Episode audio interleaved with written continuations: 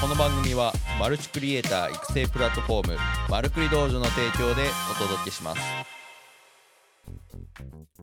はいどうも皆さんおはようございます。4月7日金曜日現在時刻8時30分帝国通りお届けしております。はいどうも皆さんおはようございます。本日も朝の配信やってまいりました。今日はね天気があもう関西は大雨でなかなかね、えーテンション上がってこないんですけれどいや天気にも負けずテンション上げて頑張っていきたいなと思っております。はいっていうようなところでね、えー早速もういつも通り番組のご紹介からして、えー本題に入っていきたいなと思います。はい、えー、マルクリ道場ではマルチクリエイターになるためのウェブ動画マーケティングに関する情報を発信するプラットフォームです。日々凄まじいスピードで動く IT 業界で有益な現役で活躍するクリエイターがあなたのホストとして最新で有益な情報をお届けしております。そして、えーこちらの音声配信ですが、毎朝配信でお届けしております。スタンド FM では生配信、その収録音声っていうのを Apple Podcast、Spotify でも配信中でございます。さらに音声配信の文字起こしをブログ、メルマガで配信しておりますので、よかったらメルマガのご登録よろしくお願いいたします。はい、っていうようなところでね、えー本日もえー朝の配信頑張ってやっていきたいと思うんですけれど、えーここ数日ね、えーっと Twitter プレゼント企画シリーズというふうなところで、まあ、シリーズコンテンツとして、えーお届けしているんですけれど本日も相変わらずそのシリーズで、えお届けしていきたいなと思っております。はいというようなところで本日のね、え早速テーマ発表していきたいと思います。本日のテーマはこちらでございます。ツイッタープレゼント企画をやってみよう、えーボリュームチャプター3、えープレゼント形式というふうなところで、えーお伝えしていきたいなと思います。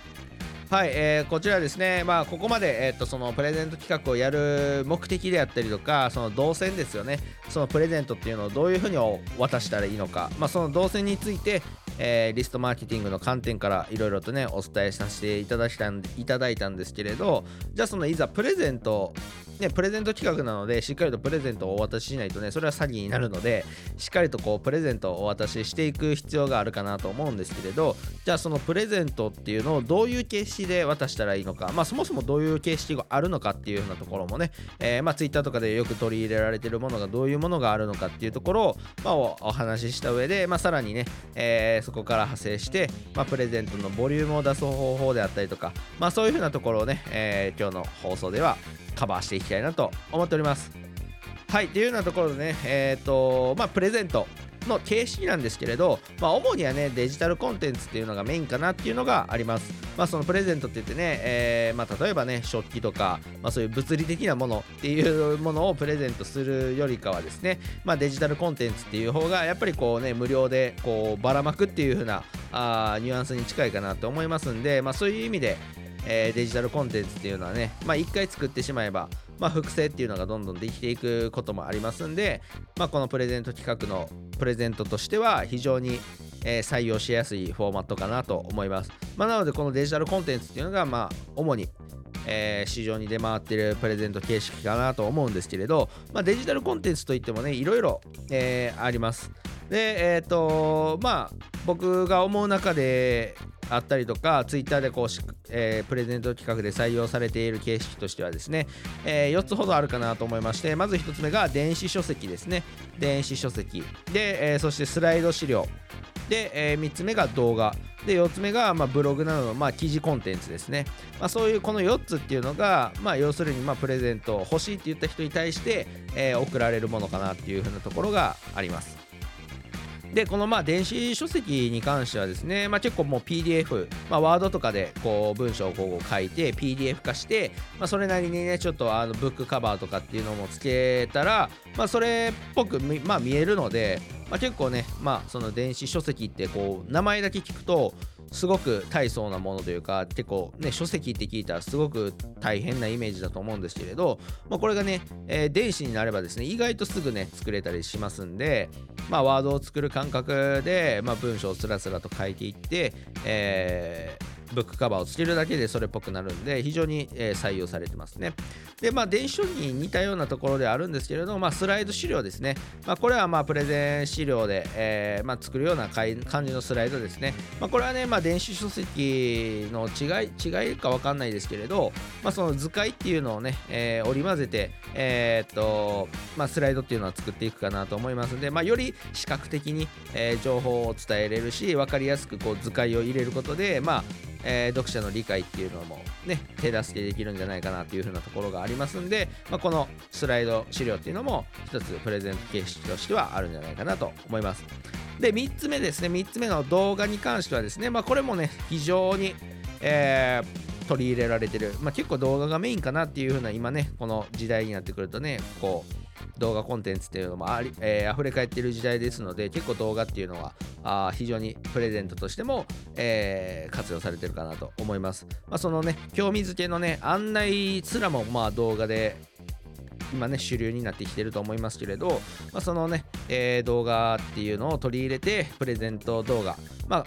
まあ、一種のセミナーとかかそんな感覚ですかね。セミナーしてその収録映像っていうのをプレゼントするみたいな感じの感覚に近いかなと思います、まあ、なのでその、えー、動画の中で例えばね先ほど言ったスライド資料っていうのを元に話すと、えー、いうふうなこともね全然あるんじゃないかなっていうふうなところはあります、まあ、このねやっぱり動画っていうのが一番情報量としては非常に一番多い量圧倒的に量があるので、まあ、この動画っていうのは非常にこう多くの情報を伝えるっていう観点で言うと非常に相性がいいかなと思うんですけれど、まあ、ただね、えー、結構労力がかかったりとか、まあ、そういうふうなね、えーまあ、ハードルの高さっていうのもあったりするので、まあ、一般的なあ、まあ、僕とかであればね動画クリエイターとしてやらせていただいてるんで、まあ、そういう機材であったりとか、まあ、編集のスキルとかっていう風なところがあるのでそこまでねハードルは高く感じないんですけれど、まあ、もしね、まあ、動画編集とかされてないであったりとか、まあ、動画のこと分かんないっていう風な方であれば少しねハードル高く感じるかなと思うんですけれど、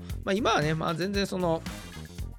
まあ、あんまりおすすめはしないですけれど、Zoom のね、画面共有で画面収録して、まあ、一人でね、えー、収録するっていう風なこともね、まあ、あるっちゃあるんで、まあ、ただね、えっ、ー、と、画質の問題であったりとか、まあ、そういう風なところは、あとはね、まあ、ちょっと編集を噛んだところをカットしたりとか、まあ、そういうようなね、え、簡単な編集とかも必要になるかなと思うんで、まあ、あの、少しハードルは一般的には高くはなるんですけれど、ただ、えー、伝えれる情報量っていうのは圧倒的に違うので、非常にこれはね、おすすめかなと思います。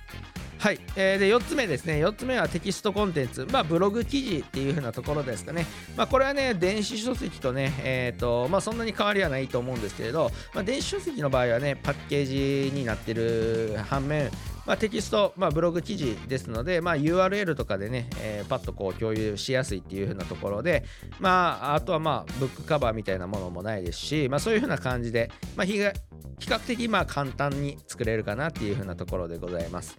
はいでね、まあ、この今4つね、えー、っと、お伝えしてきたんですけれど、まあ、これをね、えー、掛け合わせることでね、えー、やっぱりこう、プレゼントのボリュームっていうのを出すっていうのは非常にね、このプレゼント企画、まあ、成功するというか、まあ、多くのリーチを集めれるかのね、鍵になってくるんで、まあ、これをね、しっかりボリュームを倍に見せるテクニックっていう風なところで、ちょっとね、最後にお伝えして終わっていきたいなと思います。まあ、このね、えー、先ほど今お伝えした、こう、電子書籍、スライド書籍、動画、テキストですね。これをね、うまく掛け合わせることによってですね、えー、ボリュームを倍に見せるテクニックなんですけれど、まあ、やっぱりね、ボリュームがあるとなんかすごそうっていうので、こう、ね、プレゼント企画に参加してにつながったりとかっていうのもありますし、やっぱりこう、ね、なんか盛大、お祭り感っていうのもやっぱ出せますんで、ボリュームが多いと。はい。まあ、これをね、えー、っと、出すためにですね、えー、テキストコンテンツを動画にするっていう一つのね手段、えー、っていうので倍に見せるっていうことができるかなと思います。まあやっぱりこう動画に関してもですねある程度こう台本であったりとかまあね全体の流れとかっていうのもやっぱ考えた方がまとまりのある動画にやっぱなるなっていう風なところもありますんで、まあ、やっぱりこう台本ではないですけれどそんな一言一句作り込まなくてもいいと思うんですけれどまあ中には作る方もいらっしゃると思うんですけれど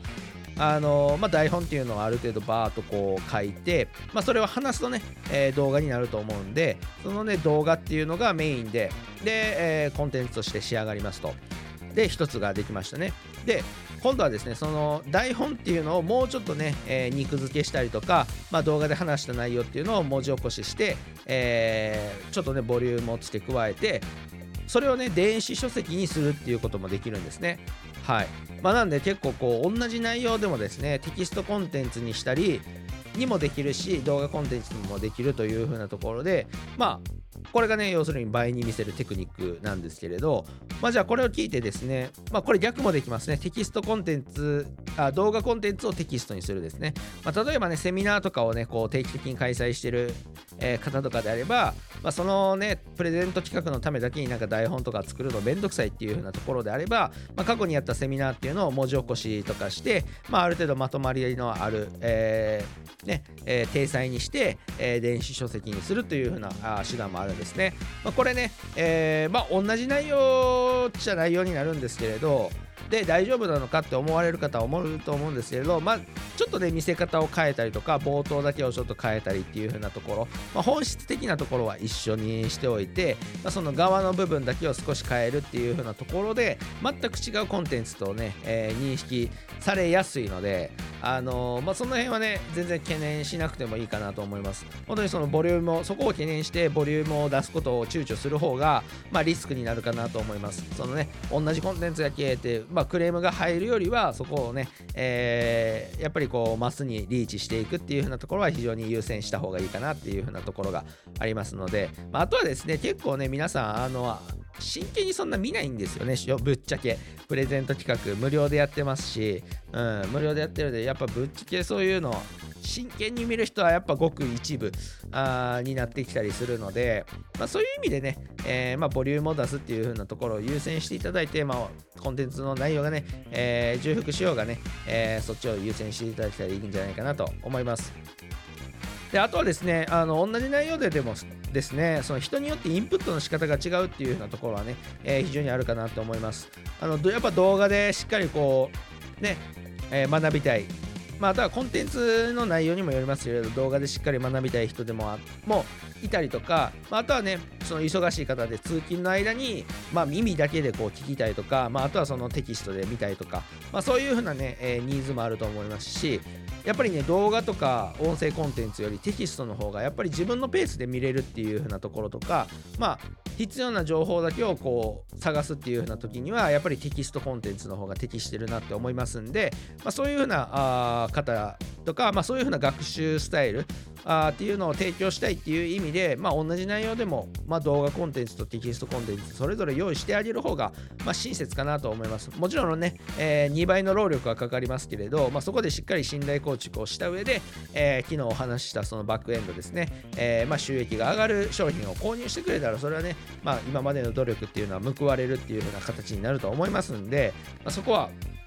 えー、しっかりとえー、まあ、労力見合っているかどうかっていうのは、まあ、ご自身の判断ではありますけれど、まあ、僕はねその辺、えー、しておいた方がいいかなと思います。まあ、そういうようなね、えー、こともあって結構ねこうプレゼント企画、まあ、動画を作り込むっていう風なところで、まあ、あの意識していただいたらいいんじゃないかなと思います。あの動画はやっぱりしっかり作り込むと動画からこうね、えー、コンテンツを細分化していってまああのでリサイコンテンツリサイクルとかよく言うんですけれど、まあ、動画の話した内容っていうのを台本があるので違うな、えー、動画をしっかりやっぱ作り込むってなったらしっかり台本作ったりとかすることになるんで、まあ、あのそこからま動画を作るっていうのから派生して台本コンテンツ、えー、テキストコンテンツが出来上がりますし、えーとね、長尺の動画っていうのをぶわーっとこう、ね、力込めて作って、まあ、それを半分にしたらあ2つのコンテンツ動画コンテンツにプレゼントになるかなと思いますし、まあ、そういう意味でねやっぱりしっかり動画っていうのに力を入れてもちろんハードルは高いんですけれど、まあ、ま中身にこだわって、まあ、編集の部分とかはね、まあ、最悪外注とかして全然いけるかなと思いますんで、まあ、やっぱりこうねえー、どれだけ優れてるカメラとか綺麗に撮っても内容がね、えー、伴ってないとやっぱりこういい動画にはならないかなと思いますんで逆にまあ画質とかズームとかでそれこそ収録したものでも内容っていうのが有益であればそこは全然問題ないかなと思いますんでやっぱりしっかりこうねえー、と動画の方を動画ファーストでしっかりとこうコンテンツを作り込むっていうのを意識されてみるといいんじゃないかなと思います。はい。っていうようなところで今回はですね、まあ、コンテンツのそのプレゼント形式ですね、まあ、どういうふうなプレゼントのタイプがあるのかっていうふうなところをお伝えしてきました、まあ、さらにそこからね派生してやっぱりこうボリュームを出すっていうふうなあ観点でですね、えー、どういうふうなこうコンテンツのリサイクルができるのかっていうところもあ合わせてお伝えさせていただきました。はいいかがだったでしょうか？はいもう気づいたらもう15分ぐらい話してますね。日に日にちょっとずつねなんか長くなるというかまあなんか最初10分ぐらいでやろうかなと思ってたんですけれど あのどんどんこう回を重ねるごとに20分ぐらいが苦にならなくなってきたというかあもう気づいたら20分かみたいな、まあ、そういう風な感覚になってきたんで僕もねいいトレーニングになってるかなと思っておりますので引き続き頑張っていきたいなと思います。はい、というようなところでね、えっ、ー、と、Twitter プレゼント企画シリーズ、えー、チャプター3というようなところで、えー、お届けしてまいりました。ぜひね、今回の内容、すごくね、大事になってくる部分かなと思いますんで、えー、何回もね、聞き直して、え、あとはやっぱりこう、ボリュームをどういうふうに出すのかっていうふうなところっていうのは、非常に課題に、今後の課題になってくるかなと思いますんで、まあ、その壁にぶち当たった時に、この回、えー、再度ね、えー、聞き直していただけたら嬉しいかなと思います。はい、というふうなところでちょっと最後にね、ご宣伝も、えー、させていただいて終わっていこうかなと思います。はい、えっ、ー、と、まあ、毎度あご宣伝しておりますけれど、僕が立ち上げました動画編集者向けの、えー、イベント、エディトレですね。エディトレが来週4月13日木曜日、えー、10時から YouTube ライブで行う予定となっております。こちらね、えっ、と、ビデオグラファーの純一さんをお迎えして、え主にカラーグレーディング、カラーコレクションというふうなところで、え講義いただこうかなと思います。はい、そのね、え人肌補正ですね。人肌の、まあ、血色を良くしたりとか、まあ、そういうふうなところにフォーカスして、えー、やっていく内容になっておりますのでぜひよかったらご参加いただけたらなと思います。はいっていうようなところで、えー、本日の朝の配信は以上となります。ちょっとね天気悪い中ではございますけれど、えー、新年度1週間目が終わろうとしております。はいもしねこの音声聞いてる方で新社会人の方があいらっしゃいましたらあの1週間お疲れ様でしたということをねお伝えしたいなと思います。はい僕もね相変わらずバタバタしておりますけれど、えー、しっかりと充実した4月にね、えー、なるようにこの1週間あ過ごせたんじゃないかなと思っておりますので引き続きね、えー、来週も頑張っていきたいなと思いますそれではね、えー、皆さん今日も一日、えー、頑張っていっていただけたらなと思いますそれでは皆さんいってらっしゃい。